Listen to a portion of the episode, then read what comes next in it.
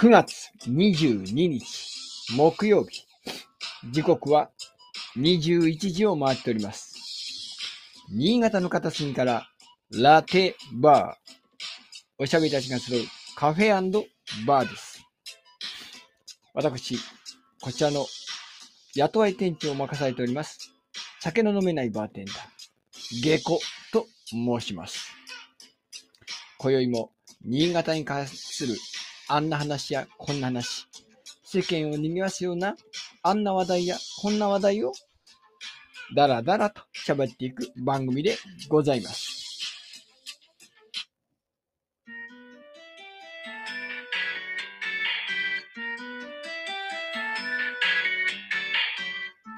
いやー、ブルッときますね。いやー、涼しくなりました。この間までね、夜も熱帯夜でうんうんなっていたんですけど、今朝なんかは本当にもう甘いの寒さにね、ブルッときて目が覚めたという感じでございましたけどね。皆さんの地域はどうですか？台風の影響は大丈夫でしたか？お、マリモのマリコさん、こんばんは。ありがとうございます。では、安倍先生が来店したいので、ね、早速お呼びいたしましょう。安倍ください。はい、こんばんは。はい、こんばんは。はい、お疲れ様でございますお。疲れ様でございます。お、ガオコさんも今日は早い。来た。はい。いい感じですね。いやー、サクサクと。お、サクサクと入れた。お、ちゃんと入れましたか？ガーコさん。こんばんはってことですが。はい、こんばんは。また声があの入った途端に聞こえなくなったのかと思ったけど。いやいや、本当にね、毎回いろいろハプニングありますけど、うんうんうん。はい、今日は大丈夫でしたね。うんええ今冒頭でもね、話してたんですけど、安倍先生の横越しはどどんな感じですか？天気とか、この気圧気温気候なんかは。うん。涼しいですね。雨は今降ってませんけども、だいぶ涼しくて過ごしやすくなりましたね。うんうんうんうん。台風の影響はあまりなかった。ああ、あのね、教室の上りがやられた。ああ風で？うん。風でやられちゃいました。ええそうかそうか。ガーコさんはどうですか、うんうん市内の方の影響はどうでしたか？いや、すなんでしょうね、こう構えてた割にはそうでもなかったっていうか、ほうほうほうほう。台風の話ですよね。そうです、そあれ？うです。うん。そうですよね。うん、うん、そんな感じですよ。へえ。うんまあ、この寒さで体調崩したりとかしてませんか？全然大丈夫です。むしろ今でも半袖なぐらいですから。え？部屋の中で半袖？マジで？部屋の中で半袖ですよ。本当？僕長袖はい。全然うんええでも確かになんか今日あたり、こう街歩いてたら、うん。長袖の人は、まあ、ぐっと増えてましたね。そうそうそう。そんな感じだよね、と思うんだけど。うん。うん。えーでもまだまだ、んえーその夏のイベントと、うーん、は終わったと思うんですが、秋に向けてのイベントとかもあったりしするんですか？秋のイベントは、うん、ありますね。なんか夏よりもちょっと増えた感じはしますね。お、そうなの？うん。うん。うなんんなんかそんな気がししますよ。え、皆さんはどうですか？いやー、あのね、僕は今週はしっちゃかめっちゃか忙しいです。うん今週、今週は、今週はって？もう忙しいです。はい。あのー、忙しいまあ、あのー、3日連続してね、あのー朝5時からの仕事が昨日、今日、明日とあるもんで3時半起きなんですけど、うん。うん。で、火曜日は、あのー、刈谷村？刈谷村でレッスンがあって、その後に西燕で、か、狩りはね、狩りはあ、刈谷村ね。うん。うん。うん。その後、西燕の公民館でレッスン。で、水曜日は、えー水防学習館っていうね、三条市の真ん中にあるところで、うんえー昼間の教室やった後、えー夜は見附市のね、中央公民館でやったりと。うん、うん。んで、今週、週末はね、あのー、ローキンさんの主催の、えーお祭りがありまして、そこでボードゲーム会を、えーやって、で、それが終わったら、富山に向かって GO して、で、富山で朝活、朝の時間帯を利用してみんなで勉強しようというのを、そこで講師役として講座を、うんというか講演会をやり、で、昼からはボードゲーム会をやってから、やっと帰ってくるというね、うん、凄まじいちょっとなかなかのスケジュールなんですけど、うん。こ今週というより来週かな？ん？まあ日曜日なんで来週って数えてもいいけど、まあとにかく今週末もうめちゃくちゃ忙しいでございます。で、明日は。25日までのことか。なそうそうそう。そうだよ。そうだよ。うん。火曜日って水曜日って言ったから、あ、うん来週の話かなといやいや、思って。今週ですよ。今週だから今週が忙しかったんだって。お 忙しい真っ最中なんですよ。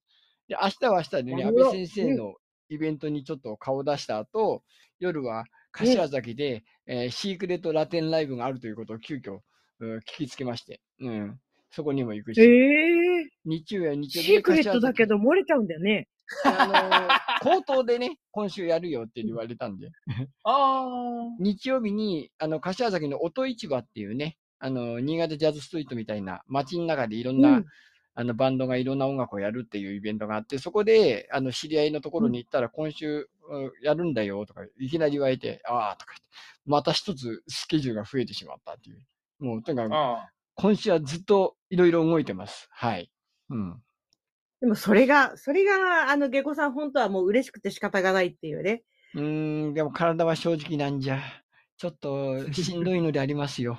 いいんですよ一回ぐらい倒れとこうえ？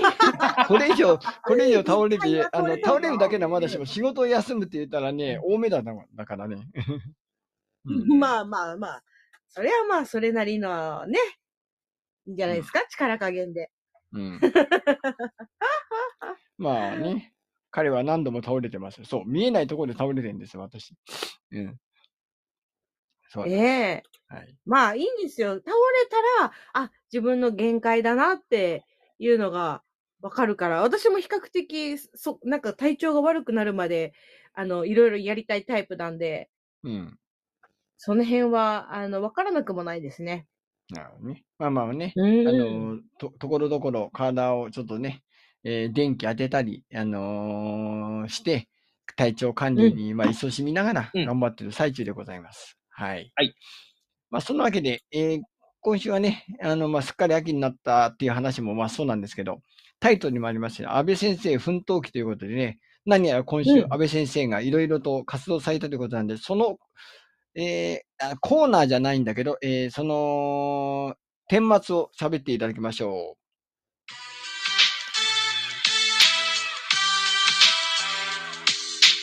ラッテバー。ばー。はい。低音で言ってみました。はい。はい。安倍先生、今週はどんなスケジュールだったんでしょそうですね。あの、ちょっと待ってね。えー、今、打ってました。う打ってるのね。うんうん安倍先生、通信制高校について学ぶというね。うん。題名でさん、通信制高校って言ってどんな知識ございますか？通信制高校、通信制高校、通信？うん。あんまり馴染みないですよね、正直ね。うん、なんか夜間高校とはまた違いますもんね。うん。ああ、やっぱそういう、そそっちの方にやっぱイメージいきますよね。定時制とかね。日中日中行けなくって夜に行くみたいなね。うん。それとはまず違いますもんね。うん、まあ、そう、まあ結論から言うと違ったりします、実は。似てはい。非なるもの。う んあの、今週ね、あの、実は19から、あの、うち、あ1週間、教室休みだったんで、私自分のその、なんつったらいいんだ、研修のためにですね、19日のに月曜日の日に、柴田で行われた通信制高校の説明会に参加させてもらったんですね。うんでそこ、で、あのー通信制高校、私も正直ね、全くわからなかったんで、一体なんやねんと思ってですね、いろいろとブースに突撃突撃してですね、話をたくさん聞いてきました。うんです。で、そのまま今日その話を少しできればなと思います。はい。そもそもでそのこの通信制高校ってね、まあどんなものかっていうと、ここのとこからね、ちょっとまあ勉強しないとダメなのかもしれないですけど、うん。それは柴田であったと。うんあ、柴田のそところでありました。はい。うん。普通の高校っていわゆるその朝学校に出席して、で、出欠取って授業参加して、で、しばらくするとテストがあって、そこで点数採点して、で、あの、出席日数と、あの、テストの点数で進級決まる決まらないみたいなシステムじゃないですか。うん。ううんん。通信制高校っていうのは、えーっと、3つのステップに分かれていて、うん1つは、レポートの提出。うん。学校から課題を課された、学校からその課題として出されたレポートを提出すること。で、二つ目が、規定時間のしあなん授業、うん。スクーリングと呼ばれているものなんですけども、学校に行って授業を受ける。そして、テスト。うん。この三つを一つのサイクルとして、で、えー単位を取って、一定数単位が積み重なったら卒業できるよっていうシステムが通信制高校なんですね。うんうん。というと、うん。学校に通わなくても、一応学校、高校の卒業の権利がもらえると。そんな感じですか？うん。あの、しげく通わなくっても、えー決められた時間、まその年に数回なんですけど、最低限行けば、通い、あの、受かるこあー進級することができます。卒業することができます。で、ちゃんとした高校なんで、高校卒業の資格もらえるので、大学受験につながったりとか、就職にもちゃんとつながったりします。うん。うーん。で、まあその、よくねあの、NHK の通信教育とかね、なんかあの、音楽の授業とか、あの、うんえ外国語とかね、テキストを本屋で見ることはありますけど。あんあな感じの、それも、ね、あの、実は、授業の中に組み込まれてたりしてるんですね。あの、NHK のその高校講座の授業を見なさいみたいなのもあるそうです。おおなんだけども、あの、もちろんそういった在宅でずっとその、レポート書いて年に2、3回行けばいいという人もいるんですけど、実は私もそれだけだと思ったんですよ。ところが、あの、お話聞いてみると、通信、こう、あ通信なんだけども、毎日学校に来てもいいという学校があるんですね。ほうでそういう学校が多いんですよ。へえ。つまり、システムは通信制高校なんだけども、ちゃんと週4とか週5通ってうん学校に行くっていうところもあるんですね。う。ん。で、授業はさっき言ったレポート提出形式なので、自分のペースでできると。うんで、試験はちゃんと受けて、あのーテスト対策もしてやるんだけども、あの、その単位を取ったら卒業するというシステムなんで、うん全日制のいいところと、自分のペースで通える、その、定時制のいいところを足して2で割ったような高校なのが通信制だってことがよくわかりました。話を聞いてみて。てそれを、えー何？あのー、安倍横教室で通信制教育もやるってことかな、あのー実はですね、まだそこら辺は、あの まだごにょごにょなんですけども、一応、うんあの、とある学校から、あ安倍先生のところで、あのうちの学校のお手伝いしてみませんかみたいなことは声かけられたりはしたんですけど、まあ全然まだ、あ前には進んでないですね。はい。うん、なるほどね。その授業のお手伝いをして、えーし、レポートを仕上げるのを手伝ったりとか、うん。学校、その、スクーリングするためのモチベーションを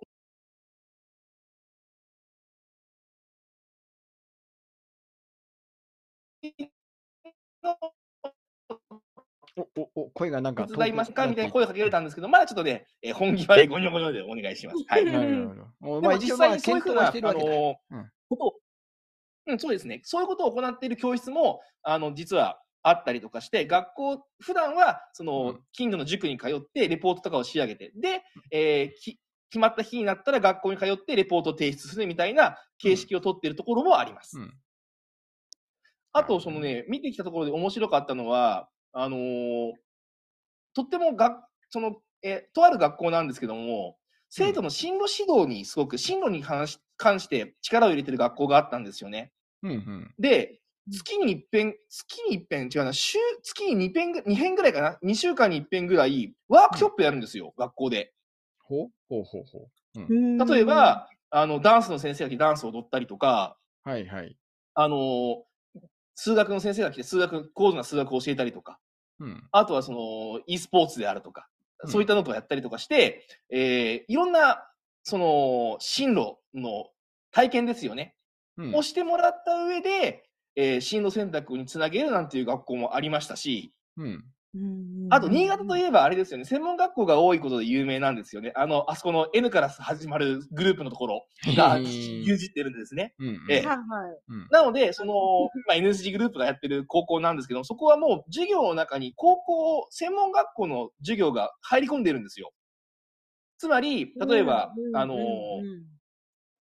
イラスト、あの、漫画専門学校の先生が来てイラストを教えたり、うん。あの、いわゆる、あの、えーなんかね、メメディアの、なんか名前忘れちゃった、ショーだ、ショー、ショー、ショーでいいんだっけ？あの NSG グループのあの、うん音楽系のところ。うんはい。私、あの、携わっております。あだからそこの先生が来て、ボーカルを教えたりするらしいんです。うん。高校に行って。えー、ボーカルの授業もあると。うん。うん。なので、あの、高校にいながらにして、専門学校の授業を先取りして、自分の進路選択、進路の、その、まあ、助けにするというところもあったりとかして、あ、これ下手な高校より面白いんじゃねえかなって正直思ったんですよね。うんうんうん。うんうん。で、あの、まあ、うん変な言い方だけども、あのあんまり俺高校で勉強したくねえんだと。で、行くところもそんなにねえんだと。で、ここしか行くとこないんだよな、行きたくねえな、なんて思ってる生徒がいるんだったら、ぜひね、一度ね、思い切って、通信制高校のことを調べてみると、もしかしたらいろんな道が開けてくるんじゃないかな、なんてね、ちょっとね、思った感じでしたね。うん。私はまだね、勉強途中なんで、あのーまだ、えーあんまり情報提供、提供する側には回れないんだけれども、うん。いろんな学校ね、あの、今、たくさんアピールしてるんで、ぜひね、そういったところに行って、オープンスクールとかに行って、情報を仕入れてもらえたらなっていうふうに思います。うんうん。で、あとね、もちろんね、普通の高校なんで、ちゃんと法律に定められた、いわゆる一条校って言われてるやつですね。あの、普通の高校なんで、あーと各市町村の、えー高校の、その、助成金ですね。あの、うんちょっと補助してもらえるんですよ、進学進学するのに。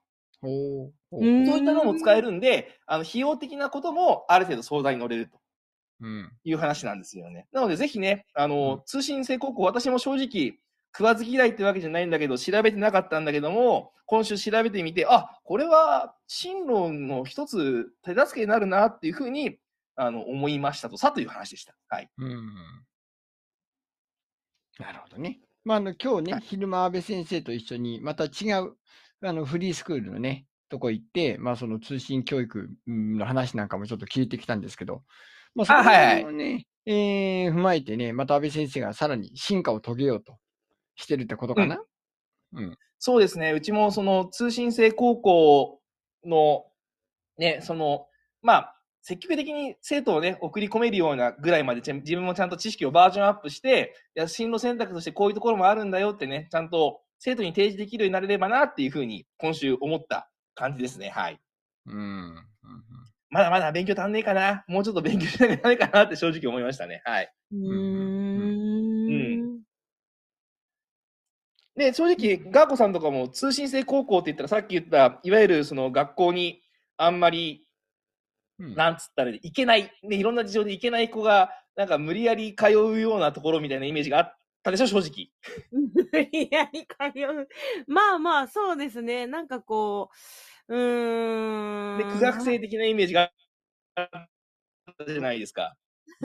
そこまで思わないけど、でもまあ、なんて言うんでしょうね。普通に、そのほら、うんと、月金で、えーいしっかりね、あの、行って、えっ、と、午前中から夕方までの授業をしっかり受けるっていう、まあ普通の高校とは、まあなんか違うんだろうなっていうのは、まあ、あのー思いますけどね。うん思うけど、まあ実際蓋開けるとどうかっていうのは、まあきっといろんなパターンが、まあ、あるんだろうなってそいううのは。なんです。うあの、うんうん普通の高校生みたいに、ちゃんと月曜から金曜、朝から晩まで通っても構わないし、うんあの、今週行きたくねえなと思ったら、休んでも構わないし、みたいな。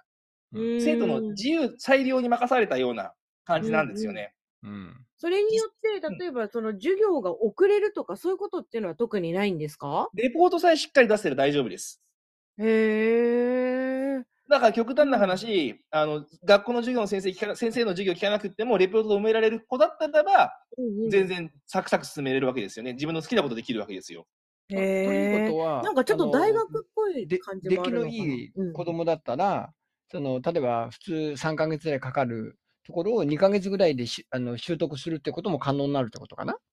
全然可能ですね。で、自分でまた、プラスアルファの学びをすることができると。学校によっては、その、うんさっき言った専門学校であるとか、大学の話がちらちら出てるんで、そういったのも含めて、えー、勉強できるんですよね。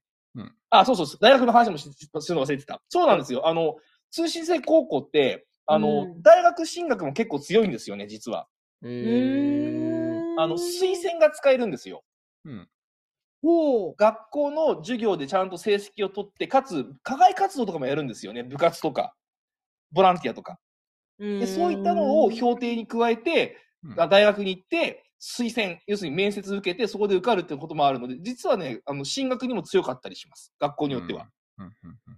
なので、大学に行きたいけど、高校はちょっと馴染まないなっていう子でも、全然 OK なんですね。はい。前に、あの、安倍、安倍横教室ではプログラミングを、まあ、取り入れようとやって、あちゃーっとなって、なんか、挫折した過去がありますけど、それに比べると今回の方が、なんとなくうまくいけそう？うーん、どうでしょうね。あ、プログラミングちなみにあれですよ。ちゃんと導入しましたよ。本当にしたなんか、すごいなんか生、徒2人いるよ、今。2人いるよ。ああちゃぱーとか言ってたけど大丈夫なんだ、うん、大丈夫です。なんとなってます。はい。うんそうですね、その、高校の方も、まあ、もちろんね、あの、自分がやりたから、やりたいだけではで難しいんで、必ずね、向こうの高校さんの方の、あの、依頼があってか、初めて成立なんだけども、うんぜひね、あの、安倍横さんと手携えて一緒に頑張りたいっていう高校があるようでしたらば、はい、あの、すぐにですね、対応しますので、ぜひぜひお声掛けいただければなと思う次第でございますと。はい。はい。というわけでね、えー、のりこ D が安倍2.0ないしは3.0というふうにね、バージョンがアップしたかっていうのを まあ書き込んでますけど、そんな感じで、まだ、まだ、まだ1.21ぐらいだな。1.21微妙。1.21ぐらいだな。うん。安倍先生、奮闘期でした。はーい。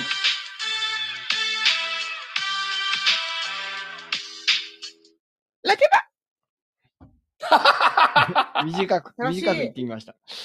えうんいやいやいや、えーまあ、ついでにね、あんまり言わないんですけど、今週のそのね、あのーボードゲームの話をちょっといろいろ、私がスケジューリングがありますんでね、それをここの場であのやりたいと思いますけど、明日ね、安倍横教室というわけじゃないんですけど、安倍先生がね、なんか、うん。出張ボードゲーム会というものをうん。やるのはどこでしたっけ、えーっとですね、あの、新潟市の由比ポートっていうところで、あの、うん。さつき晴れ秋祭りという題名でやっております。私が主催じゃないんで、私は呼ばれただけなんでですね、あの、うんゲスト参加なんですけども、うんあの、ぜひぜひ、12時からだったかな？すいません、私も人んちだから、人のところだからよく覚えてねえや。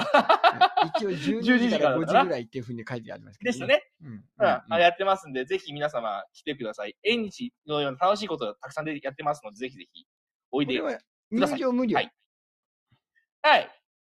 うん。特に費用はかかりません。はい。明日自分で行かれるんですよね。ここまでね。はい。あ、うんいや、あのね、送ってもらいます。ああのそうなんだ。へえ。そうなんです。あの私も、なんつったらいいんだ。参加させてもら、なんつったらいいんだちょじょ、じょ、より、より、より気をするために、あの、うん助力をするために、まあ、足、足はちょっとね、あの、フォローしてもらう感じです。はい。なるほど、なるほど。で、えー次の日の土曜日は、えー三条市の体育館で、えーローキンさんのね、ボードゲーム会。いや、ボードゲーム会ちょっとあれだけど、ローキンフェスティバルっていう感じで、うん。あのなんていうね、あのーいろんなジャグリングだったりとか、うん、あのバルーンアートみたいな感じもあるんやったかな。とにかくいろんな催し物があって、親子で楽しめるよっていうのが、えー10時から2時半。うん あの、普通の銀行が閉まる直前ぐらいまで。うん、まあ土曜日なんでね、銀行ではないですけど、やるということなんでね。私も手伝いに行く予定です。はい。そう。ここのとこずっと安倍先生と一緒に行動してますけど、うん。うん、住んでますね。はまあい。ねえこの県内だとそういうふうにして、ちょっと連続して、この行ったり来たりしてると。うん。で言ってると、ガーゴさんがちゃんとね、その隙間を塗って書いてくれてますね。23日、祭日、えー北区福島型ビ、福島型ビュー、福島型自然文化祭。おー司会ですか。うん。はい、これ福島型型っていうところの、うんビュビューー福島型という建物があるんですうん。はい。うん。何時からですか、これは？えっと、スタートは、長えな12時だったかな？え ?12 時 ?11 時？あのね、、福島型、あの、音楽イベント、会場内いろいろなブースがあって、いろんなあのイベントやってるんですけど、うんはい。その中の、あの、音楽イベントの司会っていうことで、あの、行かせてもらうんですけど、12時スタートですね。ああ、12時、はうん。何時ぐらいまでやはい。りましょう？12時。12時から午後3時まで。あで、今度夕方から、うん。うん。はい、そうですね。あと夕方からは、あのーなんでしょうね、ろうそくが、あのーこう、なんていうのね、ろうそくに、まあ、火をつけるっていう、でキャンドル上から見ると絵に見えるっていう。うんそうですね。なんかそういう、あの、イベントがあって、まあ、あの、新潟の市長さんとかもお見えになる、あの、イベントがあるんですけど、それはまたへ別ー会場の、あの、司会も、はい、あの、やらせていただきます。そこは別会場なんだ。うん。あの、そうですね。あの、敷地内でいろんなブースがやっててっていうところがあるので、と私が移動するって感じですね。歩いててこてこと。うんうんそうそうそうそうそうそうです、そうです。うんで、翌はい24日土曜日が北区、あ、じゃあ中央区古町ルフル、クラフトビールイベント会場内案内スタッフ。これは司会ではないんだ。そうなんです。これはね、あの、司会ではないんですけど、本当は23、24日と、うん2日間連チャンの、あの、イベントなんですけど、うん23日は、まあ、自分のね、あの、別の仕事があるので、あの、ちょっとお休みさせていただいて、24日だけ、えー、まあ、お手伝いに行くという感じですね。じゃあ、クラフトビールイベント自身は23日もやっていると。そうなんです。うんうんこれは何時から何時ぐらいまでやってるんですか？えっと、これは、えー、午前10時30分から、うん。えっと、夕方の6時ぐらいまでですかね。うん。結構長いです。で、会場内は、あのーえー、なんでしょうね、えー移動販売とかの、あのー飲食ブースもうん出店しますし、うん新潟県内のクラフトビールの、あのー出店ということで、うんいろんな地域のクラフトビールの飲み比べができるイベントとなっております。お、ということは、ガーコさんも飲みながらヘビレケになって、なんか、あの、しあの案内スタッフするんですか？いえ、ガーコさん、下戸なんでダメなんです。えそうだったそうだったか あらま。下校2世なの？そうなんですよ。うん。はい。ということらしいんでねほ。とんど飲めました。あの、顔が赤くなったら、それはあの別にあの飲んでるわけじゃなくて日焼けだと思いますんでね、皆さんあんまり突っ込まないようにしてあげてください。はい、はいうん勘違いしないでお願いします。おうで、ね、何やらあの髪の色を変えたという噂が。髪の色を変えた。えまあまあ、今までね、あのーなんて言ったらいいんですかね、まあ茶髪というか、あの、オレンジというかね、そういったうん。感じで、茶色いイメージがずっと、あの、あったかと思うんですけど、まあちょっっと今年の夏ですね、あの、シーグラスを取りに行きすぎて、髪の毛が焼け焦げてしまって、金髪になりつつあったので、と、えーちょっと黒くしてみました。これはあの、インスタグラムにアップしてますので、よかったらご覧ください。ガーコさんのクミエスのインスタグラム、ぜひご覧ください。はいはい。というわけでね、安倍先生、25日日曜日はエンデバ横越しで、あー恒例の子供食堂でゲームやろうぜ会。いや、月一恒例、イエス。うん。最近なんか新しいゲーム購入しましたか？してない。してない。してない。してない。うん。うんドミニオン買おうかと迷ってるけど、まだああ、してない。ドミニオン？ついに手を出す。手をド出そうかな。ミニオン手出すとちょっとね、なかなかの沼ですよ。いろいろ拡張版があるからね。ううんん。ドミニまあ、オン。あと他に来週、来週もしかしたらまた面白い話一個入るかもしれないのあで、それはちょっとお楽しみで。そううん。ドドミニオン買うよりかは宝石のきらめきの方が、あの、それ以上の拡張版がないから、まだいいかもしれない。確かにね。まあね、うん。まあそこら辺の話は後ほど。はい。はいまあそんな感じでね、えー今日はもう、こういう、あの、安倍先生の活動記録と、それぞれのイベントの告知会になりましたけど、来週は、あの、以前、先、先週か、出ていただきましたね。あの、ラーメン、うん、カレーラーメン体操の、うん先生、なっちゃん先生が一応来ていただける予定になっておりますんで、おどんな、どんないきさつでね、このカレーラーメン体操というものを、あの、広めるきっかけになったのかと。うん。そういったあたりをうん話していただきますんで、えー皆様、あの、カレーラーメン食べつつ、ラテバーの方もよろしくお願いします。はい。カレーラーメン食べつつ、はい。うん。うん。かーこさん、カレーラーメン食ってる？いやー、ほとんど食べたことないですね。食べた記憶がない。じゃあ、あの、うん来週はカレーラーメンをズブズブ、あの、食べながら聞いてや、あの、質問に答えてやってくださいよ。わかりました。うん。安倍先生は、食ってる？食べたことは一回あります。はい。うん。うん。僕らもね、この間、あの、東京の試合来た時にね、ちょこっと食ってもらいましたよ。うん。まあ、そんな感じで、